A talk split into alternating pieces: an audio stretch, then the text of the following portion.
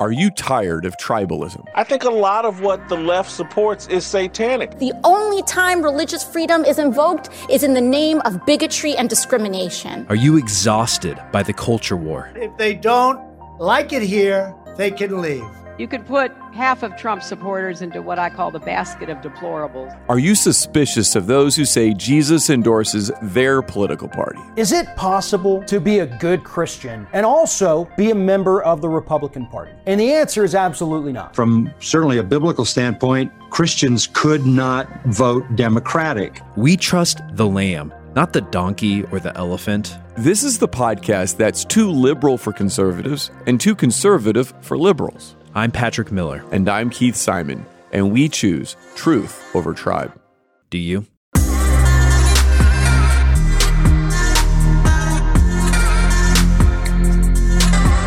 Years ago, I read a short story about an alien landing on Earth and visiting America to do an ethnographic study of average, everyday Americans. Now, like a formal sociologist, the alien describes strange practices of the Americans that he saw, practices that he didn't understand. He talked about how they would gather together in the fall in these giant concrete coliseums to watch their most physically impressive men collide on a small 100 yard plot of grass.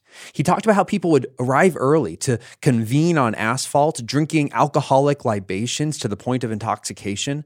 Men and women would both wear specific colors to denote their tribe, and even special shirts with their heroes' last names written on the back of them. He marveled at the religious rituals which took place during these events singing of collective songs, chants, ecstatic jumping up and down, grown adults slapping their hands together in the air and hugging people even if they didn't know them personally.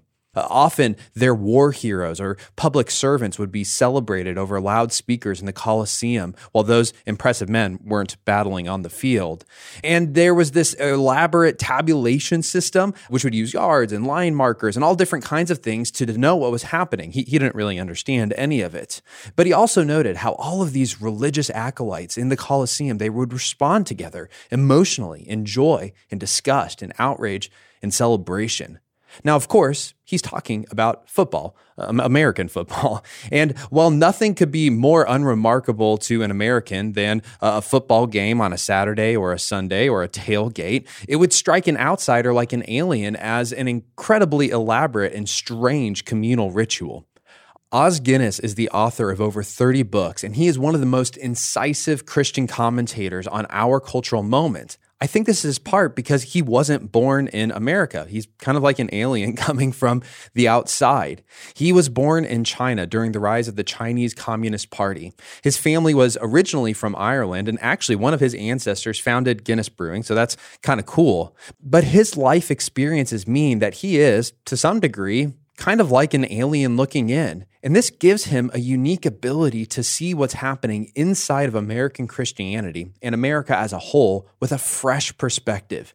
His latest book, The Magna Carta of Humanity, is, in my opinion, a masterpiece. In it, he looks at the roots of the American experiment. He also looks at the original human revolution, which takes place in the book of Exodus in the Bible. Now, he juxtaposes the American and, and Exodus revolutions on the one hand with the French and Russian and Chinese revolutions on the other hand. Now, remember, he lived through that last one. And so he knows firsthand how these revolutionary visions are among the deadliest ones in history he talked about how the Chinese Revolution ended up taking over 100 million lives. And, and he notes that that revolution, it undermines the very foundation of, of what the Bible says about all people being made in the image of God, that every person is imbued with profound liberty, which not only needs to be protected, but also cultivated. He's grown increasingly alarmed by what he's seeing happening in America right now as progressives abandon this biblical understanding of human dignity in favor of a soft totalitarianism, of a new form of utopianism, which actually harkens back to the French, Soviet, and Chinese communist revolutions. It harkens back to those revolutions, not the revolution that took place in the book of Exodus. I think that his insights are critical and that they will help you see with fresh eyes how Christians who are invested in expressing God's kingdom on earth as in heaven have to resist these new developments. So let's hop in.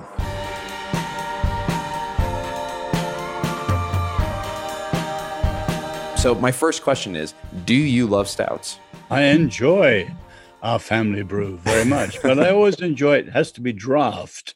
Oh, And. It has to be poured by someone who knows what they're doing because the secret of Guinness is in the pouring. Okay, so what's the secret to a good pour? Well, you pour half a glass and then wait a minute and then pour the second half. And for some reason, it's quite different. Okay. Well, the next time I enjoy Guinness, I will demand a pour halfway and then wait a bit and then we'll get the second half and I'll see if I if I notice a difference. Thanks so much for being on the show today. I appreciate you taking the time. You're very welcome. So, Os, you lived through several tragic and harrowing experiences as a young child. Can you tell us some of those stories and how they affected your family? Well, my grandfather first went out to China, one of the first Western doctors to do so, founded a hospital. There was one doctor in a province the size of Britain, and no dentists, no nurses at all. My mother was a surgeon. She followed my grandfather, although it was my father's father. I was born and my two brothers in an area where we were between the Japanese army, who had killed 17 million in their invasion, and the Communist Army on the other side, and the Nationalist Army on the third side. And at one point, there was a terrible famine, locusts and all that. Five hmm. million died in three months, sadly, including my brothers. I was very small. I don't remember it apart from the stories of my parents, but there was, my mother told me, no food, no medicine, cannibalism, people selling their children for an evening meal, and so on. We moved from that to Nanking, Nanjing today, which was the capital of southern China and so called Free China. So I was there in 1949 at the climax of the Chinese Revolution, including the beginning of the Reign of Terror. Do you have any memories from that or were you too young? No, I certainly remember Nanking. I don't remember the time earlier. So you've lived through one of the greatest, not in terms of virtue, but in greatest in terms of size revolutions in the modern era, the Chinese Communist Revolution. What did that teach you about the nature of revolutions in general? Well, I have no illusions about Marxism. And having seen, been there during the reign of terror, there were trials. I was seven then when my dad said to me, Son, we're in trouble. Chiang Kai shek has just abandoned the city and left us to the mercy of the Red Army. And when they came in three months later, they set up loudspeakers through the city. There were trials in the morning, executions in the afternoon. And m- my father saw many of his friends herded away towards execution. So my own father was tried publicly, but the witnesses disagreed so much, and the eyes of the Western world were on them. He was eventually released. I was there two years under the communists, and I have no illusions about Marxism. I actually say in the book that years later, when I was a graduate student at Oxford, I had dinner one night with a friend of my tutor, Isaiah Berlin, the great Jewish philosopher of freedom. Now, he'd been a seven year old in the Russian Revolution. And it turned out, of course, I was a seven year old in the Chinese Revolution, the two great revolutions of the last century. And as we compared notes, this is the early 70s, neither of us could have imagined that America would ever be menaced by Marxism. Because in those days, America not only had resisted the Nazis and so on, Americanism was known as the alternative to socialism and Marxism. So what's happening today would have been unthinkable. Now, obviously, in the 50s, 60s, and 70s, there was fear about communism in the United States, although it never took any deep root. Do you think there's something different happening today? Well, that fear was of the Soviet Union. And above all, of course, when they too had an atomic bomb. And there was a certain red fear about communists in Hollywood and so on. But that's quite different to what we're seeing now. But we're not, and this is an important point, we're not talking about classical Marxism. In other words, revolutionary socialism. We're talking about a different type of Marxism, not classical, but cultural. I call it revolutionary liberationism. And this comes from Antonio Gramsci and his significant change in Marxist ideas. It's not the economics that counts above all, it's the culture. And you've got to win the cultural gatekeepers, and then you can have a revolution. And part of this, if I understand correctly, comes because Marxists were so disappointed that they were unable, at least in most Western countries, to lead the proletariat, those who were in the greatest poverty, to actually revolt against their governments. And it seems like the new concept is we can lead revolt, now not in the form of the revolutions that you're talking about, not based on our economic circumstances, but based on our cultural identities. Is that how you see things? No, that's well described. I mentioned Gramsci. He sat in jail under Mussolini. He was the founder of the Italian Marxists, trying to figure out why Marx didn't have it right. In other words, it wasn't economics, it was culture. His ideas were picked up by the so called Frankfurt School, a ragbag of intellectuals, 30s, 40s, 50s, 60s. They became important here because the leader of the Frankfurt School in the US was Herbert Marcuse in San Diego University, often called the godfather of the New Left. And it was at the end of the 60s, he and Rudi Dutschke, a German radical, called for a long march through the institutions. What's that mean? In other words, they wouldn't win in the streets. I was intrigued. I first came to America as a visitor, a tourist, in 1968. Martin Luther King had been assassinated. Senator Robert Kennedy was assassinated. A hundred American cities were ablaze with the riots, far more than last year in Portland and so on. And yet, and yet, the radicals knew they wouldn't win in the streets. They had to win a long march, a detour. They had to win the schools, colleges, universities, the press, the media, the world of Hollywood and entertainment, what they call the entertainment industry, and then sweep round and win the whole culture. Now, of course, we're more than 50 years after that call, and we can quite clearly see they have done it. And everything from critical race theory to the cancel culture is the fruit of their ideas. Absolutely. In your book, you talk a lot about revolutions, and you speak about a different revolution, what you call the Exodus Revolution, and you call that the uh, Magna Carta of humanity. So maybe share what the Exodus Revolution is. Well, many Americans don't realize that the American Revolution owes nothing to the French Revolution. Of course, it preceded it. It owes everything to what happened in the Exodus and that you see later on in Deuteronomy. People think it came from the Enlightenment. No, no the Enlightenment was basically in the 18th century, whereas the 17th century was called the biblical century. And a lot of the discussion, many, many people centering on what they called the Hebrew Republic. Now, why? It was the Reformation's rediscovery of Exodus that set off the thinking. So, notions like the consent of the governed comes from Exodus. Three times it says, all that the Lord says, we will do. Michael Walzer at Princeton calls that an almost democracy. the most important thing of all was covenant. And the US Constitution is a nationalized, somewhat secularized form of covenant. And it came through the Reformation. Calvin, Zwingli, Bullinger, Knox, Cromwell. The Mayflower Compact was a covenant. On the Arbella, John Winthrop talked about covenant. You see, what failed in England in the English Revolution became the winning cause in New England, and townships had covenants. And the first written constitution was Massachusetts. And John Adams, who wrote much of it, called it a covenant, although we call it a constitution.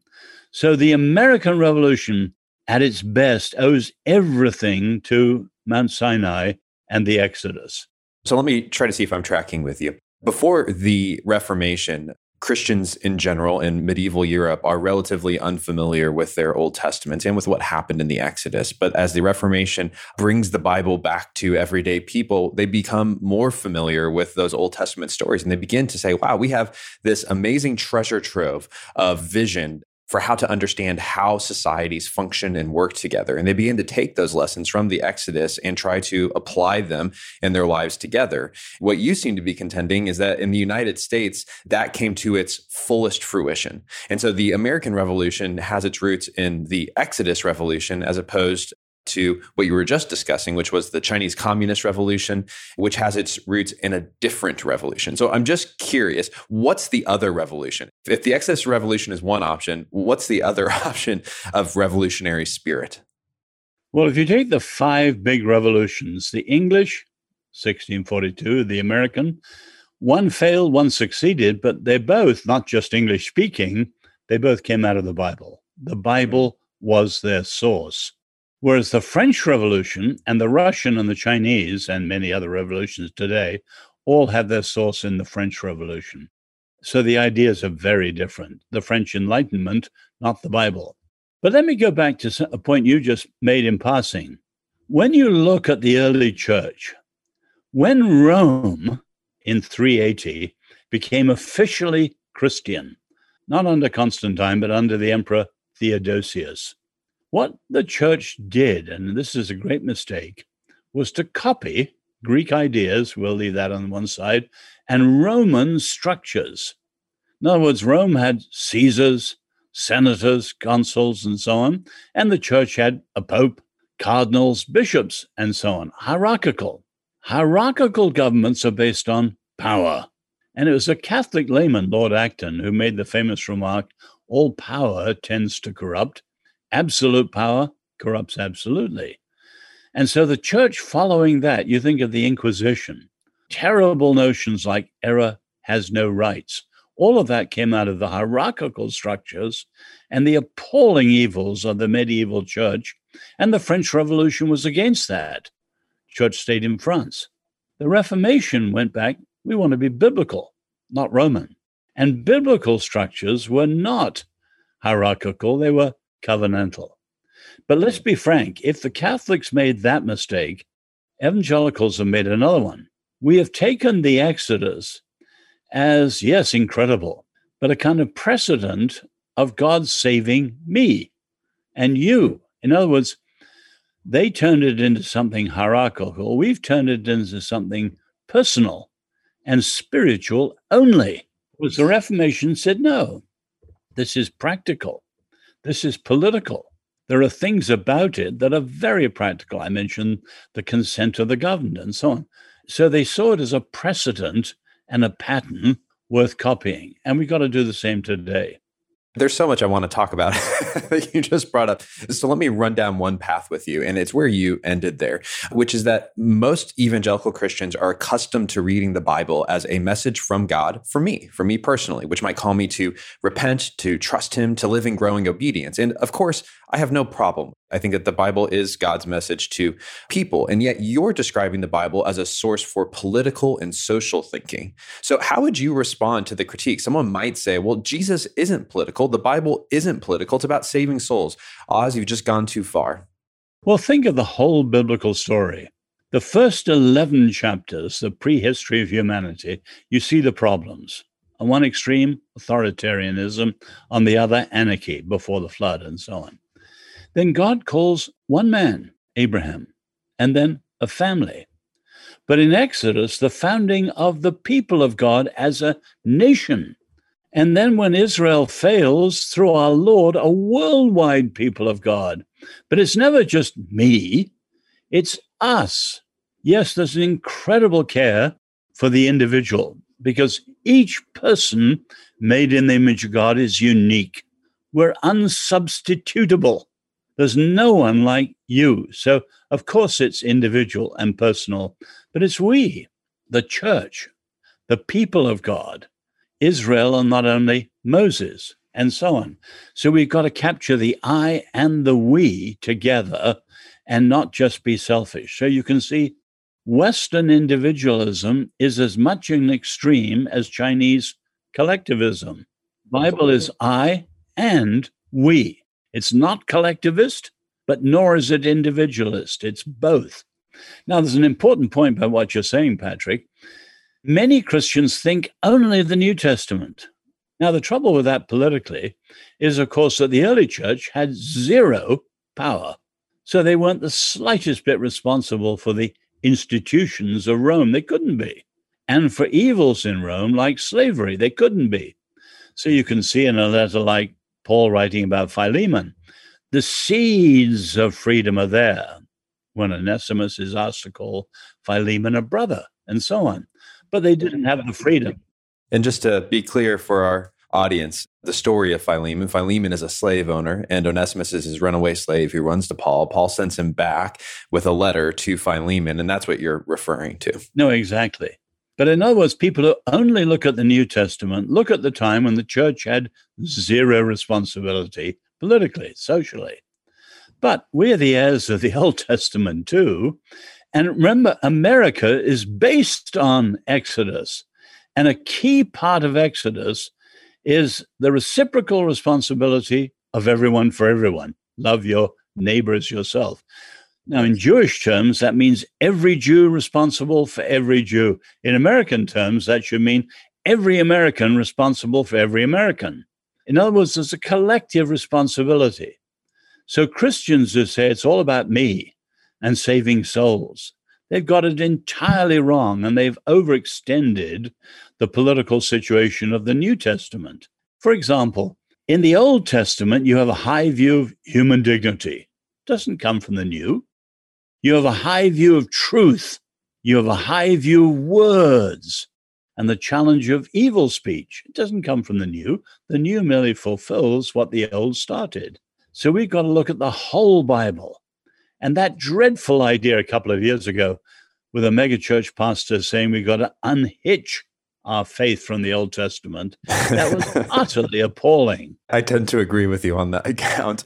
I had a seminary professor who called this salvation selfishness. And what he meant by that was for a lot of evangelicals, we think that salvation is merely an individual matter. And we ignore the fact that both in the Old and the New Testament, God intends to save, restore all of creation, that he has concerns for all people and all places.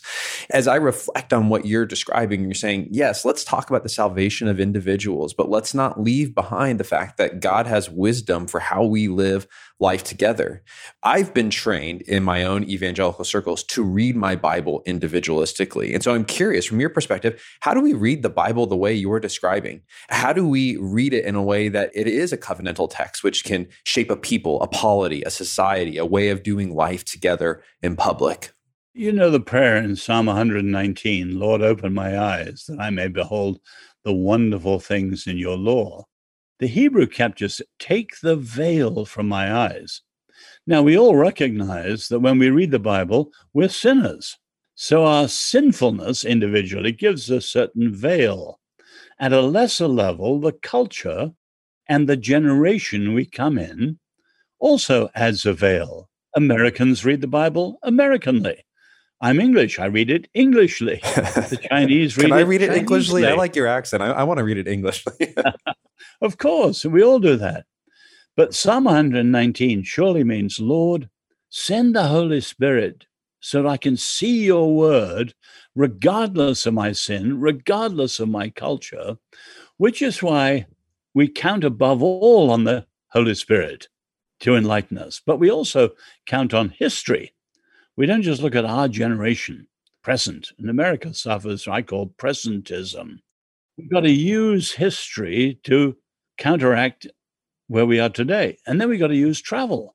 I've had the privilege of being in all the continents and traveling around. You can't see what we do here and now as the only way to do it if you've been to Asia or Africa or Europe or whatever.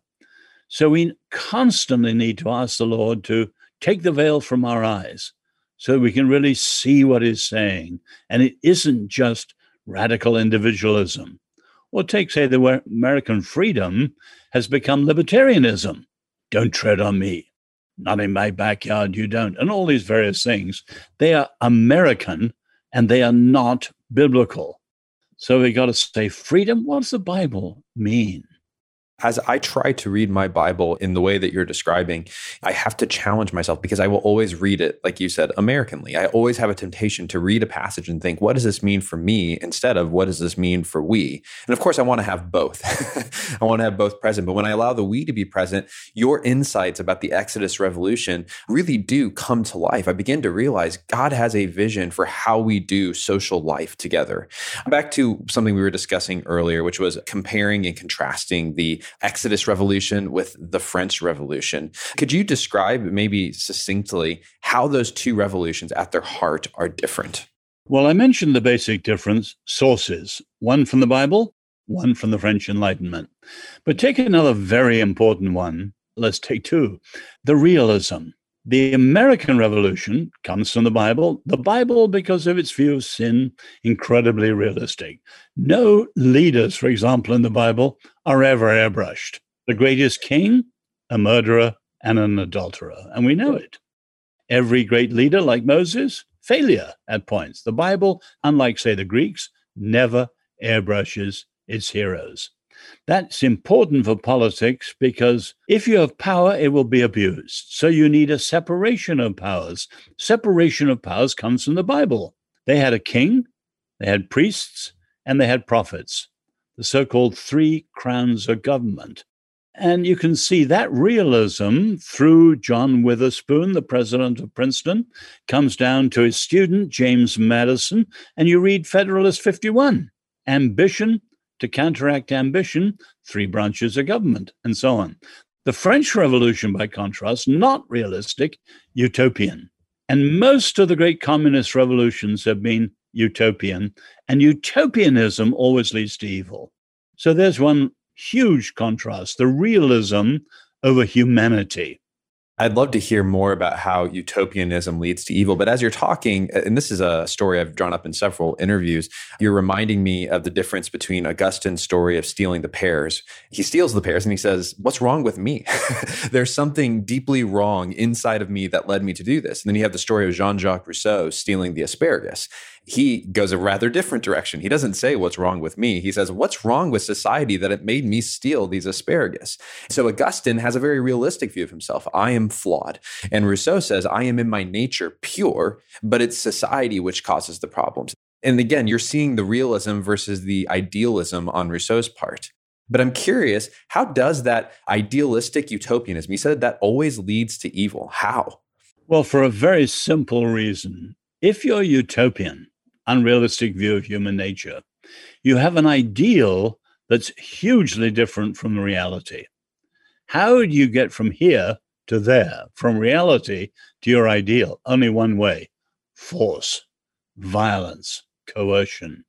So the communist revolutions have always been like that. So Mao Zedong, who may have killed 75 million of his own fellow Chinese, he was incredibly utopian. He was a poet had the idea he would write on the blank slate of Chinese character his own beautiful vision of the future. And as I said, he killed 75 million in his terrible attempt to move from the real to the ideal. Today, as we're looking at utopianism on the far progressive left, we don't hear calls for violence, but we do hear calls for utopia, to create utopia. So, how do you think that utopianism is currently and will come to life in America? Well, you don't see calls for violence, but you see plenty of violence, whether it's Antifa and Black Lives Matter, say in Portland, or the cancel culture, just stifling people's free expression of speech. What we're talking about here is another important contrast, which is justice. In other words, both revolutions see injustice, no question. Take, say, the killing of George Floyd. Wrong, evil, unjust, terribly so, no question. But the issue is how do they address it? The left, God is dead, truth is dead, there is only power. So you weaponize victims when you discover them and set up a conflict of power, power against power, against the status quo. But as the Romans understood very simply, once you set up a conflict only of power without principle, you can only end in one place the peace of despotism. So you have peace only because there's a power that cannot be rivaled by any other power, which is Chinese totalitarianism. Please God, no. Now, contrast that with the scripture. You address truth to power and call for repentance and confession and forgiveness and reconciliation and restoration. Now, I've used single words there. You could unpack each of those for an hour, and you see the incredible different ways you are remedying wrong. And so there's a close link between freedom and forgiveness, because forgiveness guarantees freedom, and so on. Whereas the left is merciless and ends only in oppression. And let's be absolutely clear the left wing revolutions never work. I mean, never. And they always end in oppression. And young Americans and young Christian Americans, they both talk justice, jump to their feet and salute without thinking. They are being incredibly naive. Revolutions on the left never work. The oppression never ends. Don't drink the Kool Aid.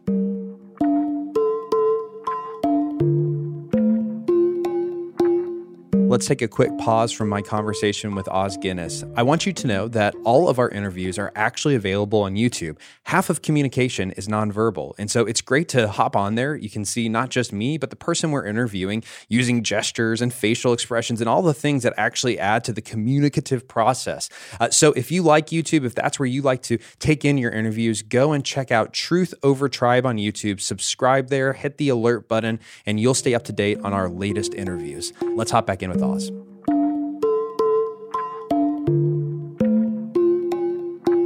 Borrowing from the late Rabbi Jonathan Sacks, you said that the Bible is the most sustained critique of power in human history, which might surprise some people. And as you've already noted, power is a hot button issue in our postmodern world. In 1977, French philosopher Michel Foucault said, Power is everywhere. And while he wasn't offering a prophetic statement, I do think it's an apt description of our current cultural moment. We are remarkably in America cynical about all authority, all power, and we grant special moral privilege to those who, by virtue of unchosen identity features, are being oppressed by that power in an interlocking grid of power imbalances. And so I'm curious on this theme of power, how is the Bible's critique of power different from the postmodern critique of power?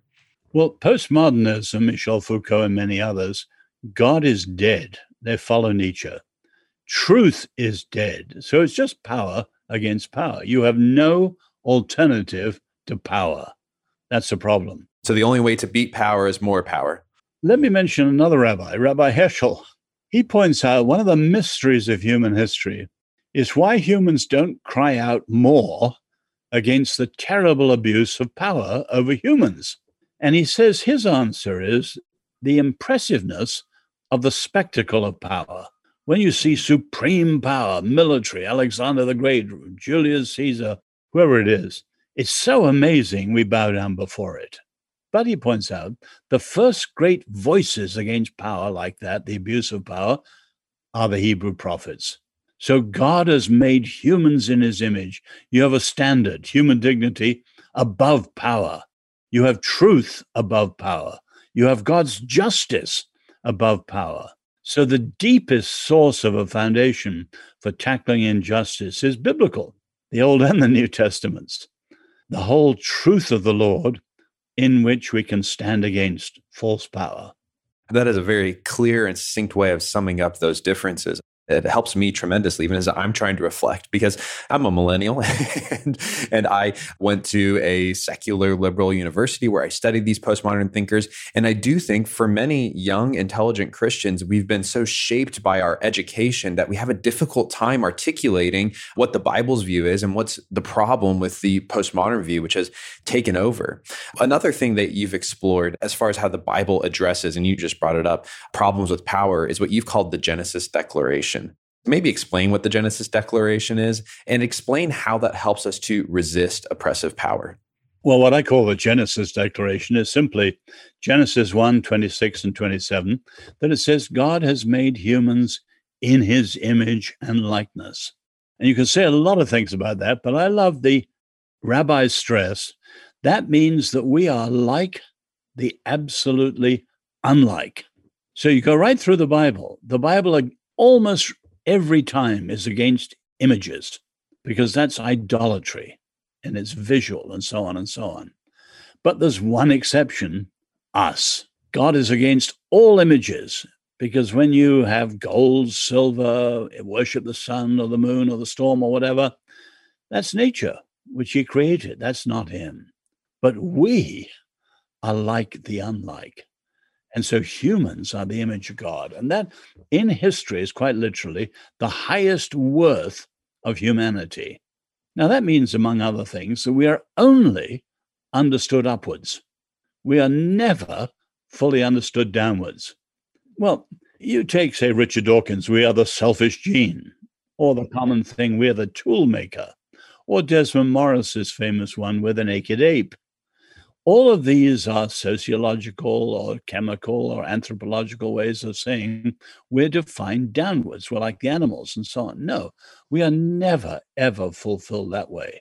Human beings surpass themselves because they're only understood upwards, made in the image of God. Now, that's the grounds of preciousness. So, we're not saying reason. Some Christians have made that mistake. If you look at, say, the image of God is love or reason or whatever, then you can quickly find a human who's not very rational or not very loving. And then maybe they don't know.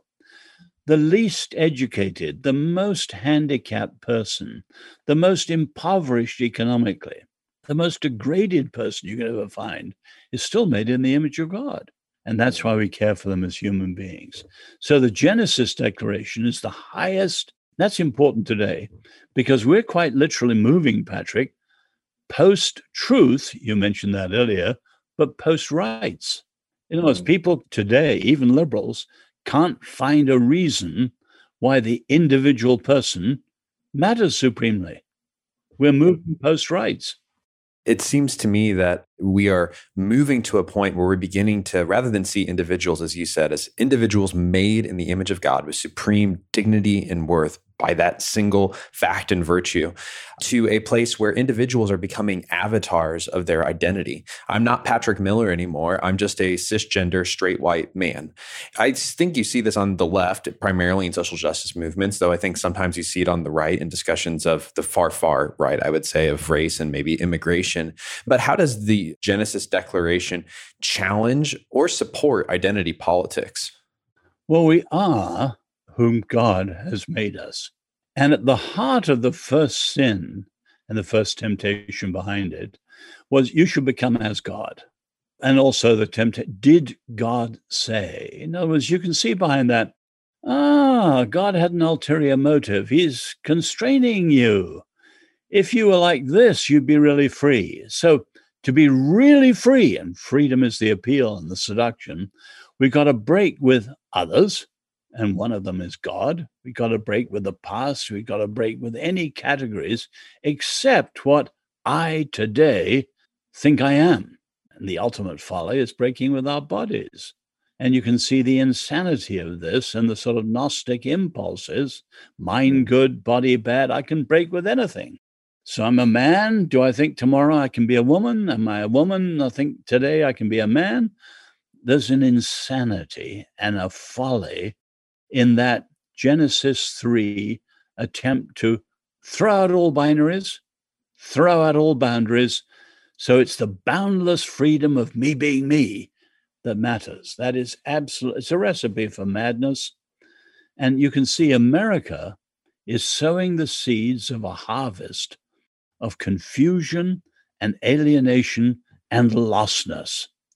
So your children and grandchildren are going to experience that in spades, and the Lord is leaving us. That's judgment in the Bible. It's not just God zapping us, it's His leaving us, or sometimes driving us, to the logic of our own settled choices. And you mentioned you're a millennial. Well, some of the millennial choices are folly and madness. Now, you know, it's funny that we're called to be not conformed, but transformed.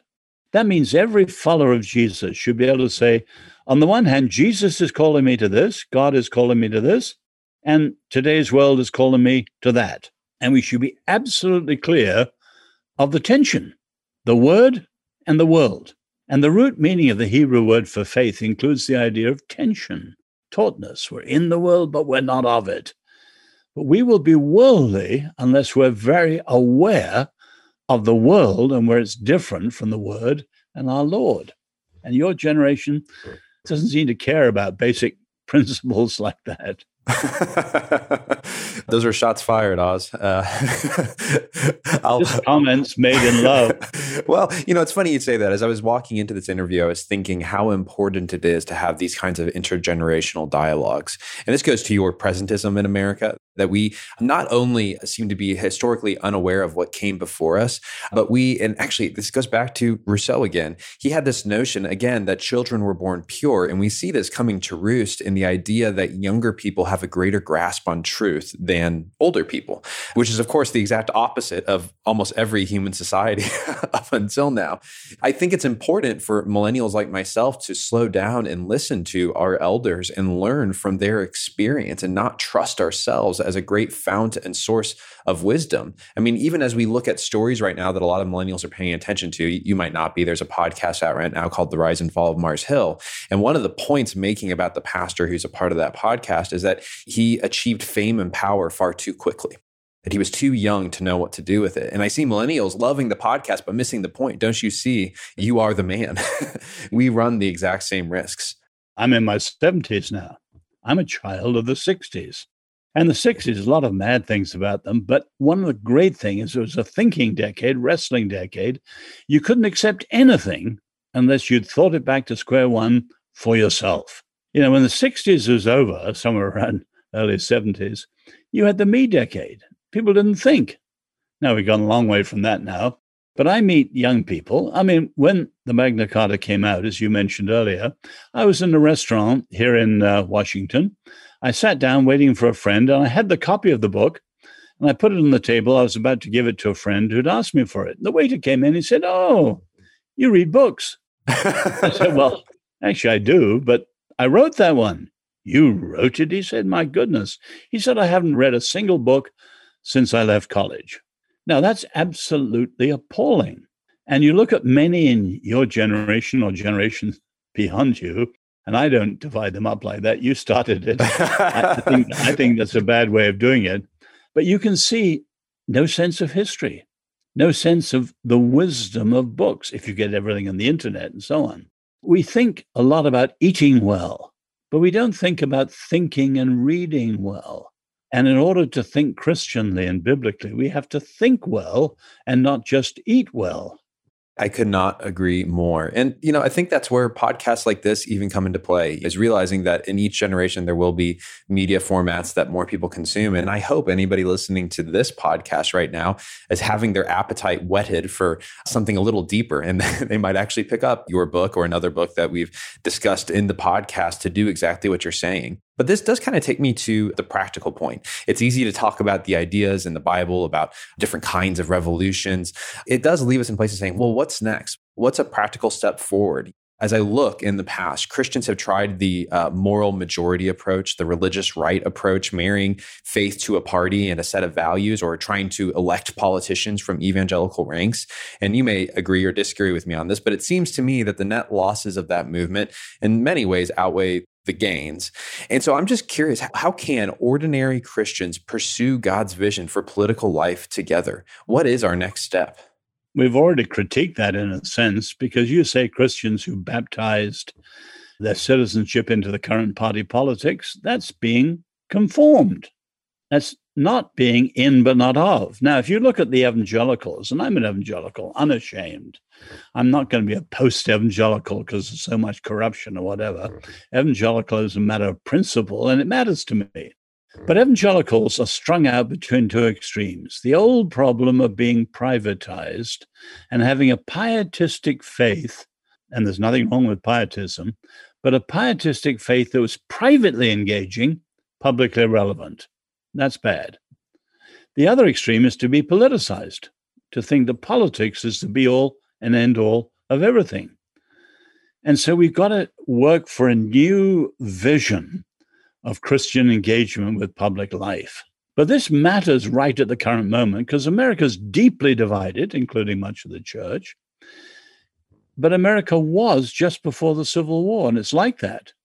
Just before the Civil War, you had a Lincoln who gave you leadership, who addressed mm. the evils of his day, slavery, in the light of what he called the better angel of the American nature. We lack a Lincoln. we lack a Lincoln. Now, there's two problems there. One, leaders don't understand the nature of the crisis. President Trump talked to make America great again. President Biden restore the soul of America. Neither of them say what made America great in the first place. In other words, any critique or any engagement with today needs to say what's the vision of where we came from. And Christians should be able to supply that because the roots were so profoundly biblical. But not only that, and when I often say that, and I've said that to senators and congressmen here in Washington, people say, well, of course, that sounds elitist. We need Lincoln. And there aren't many Lincolns, there aren't many Churchills. Now, the biblical notion of leadership is not the man at the top or the man in front. It's the person who takes responsibility for the challenge in front of them. So the rabbis, they praise someone whose name is not in the Bible, Nahshon. And Nahshon was the first man who plunged into the Red Sea when the Lord drove through the wind. The other Israelites saw the miracle in front of their eyes, but they hesitated. And Nahshon plunged in. If the Lord was doing it, he'd follow it. And of course, there are many people like that in the scriptures. Phineas, who's praised for taking justice in his hands and doing something. And so biblical leadership is taking responsibility for the sphere in front of you and the level you're in. So, all of us in our families, in our workplaces, in our neighborhoods, we are leaders in that sense. So, America needs leadership. And many of the answers are right there in the scriptures. I think that's such a powerful message again. Os, you're firing on all cylinders. You know, we often look to federal politics. We are obsessed with looking at what's happening on the big stage and we miss the world that's right in front of us. Like you said, our family, our local school board, our business that we're a part of that maybe we own or we run or we're an employee. And leadership doesn't look like becoming obsessed with Donald Trump or Joe Biden. It looks like taking personal responsibility where you're at for what you can control, what you can change change, where you can make any semblance of a difference. And I think if Christians turned our eyes away from what's happening nationally to what's happening locally, primarily, because that's where most of us live our lives, we would do some tremendous good in our communities and perhaps show our communities a way forward that they had lost. And they realize this is the thing that we've been longing for. This is the kind of community that I want to be a part of. I just want to challenge all of our listeners today. Os is a great thinker. So I would recommend that you pick up Os's book, The Magna Carta of Humanity, or you pick up his book, The Call, which has had a tremendous influence on my life, and you think through what's the area of responsibility that God is calling you to take in your life today. Os, if you don't mind, would you pray for our audience? I'd be happy to. Dear Lord, across the miles, we are all in your presence. And you have called us to follow you in the times in which we are born and we are living. Teach us to read the signs of the times, to know what course we should follow. Teach us to know what it is to serve your purposes in our day. And teach us to so live faithfully, obediently, engagingly, that in some small way we may, as Paul said, redeem the times in which we're living. And Lord, we pray that you will have mercy on us and grant us your wisdom and strength beyond our own, that by your grace we may turn the tide and see deeper humanness, deeper justice, deeper freedom in our time. Hear our prayer. We ask it in Jesus' name. Amen. Amen. Thanks so much for being on the show with us today, Os. Great privilege. Thanks so much for having me, Patrick. Thanks for listening. If you found this podcast helpful, make sure to subscribe and leave a review. And make sure it's at least five stars. Stop. No, just be honest. Reviews help other people find us. Okay, okay. At the very least, you can share today's episode. Maybe put it on your social, your favorite text chain. And if you didn't like this episode, awesome. Tell us why you disagree on Twitter at truthovertribe underscore. We might even share your thoughts in an upcoming newsletter.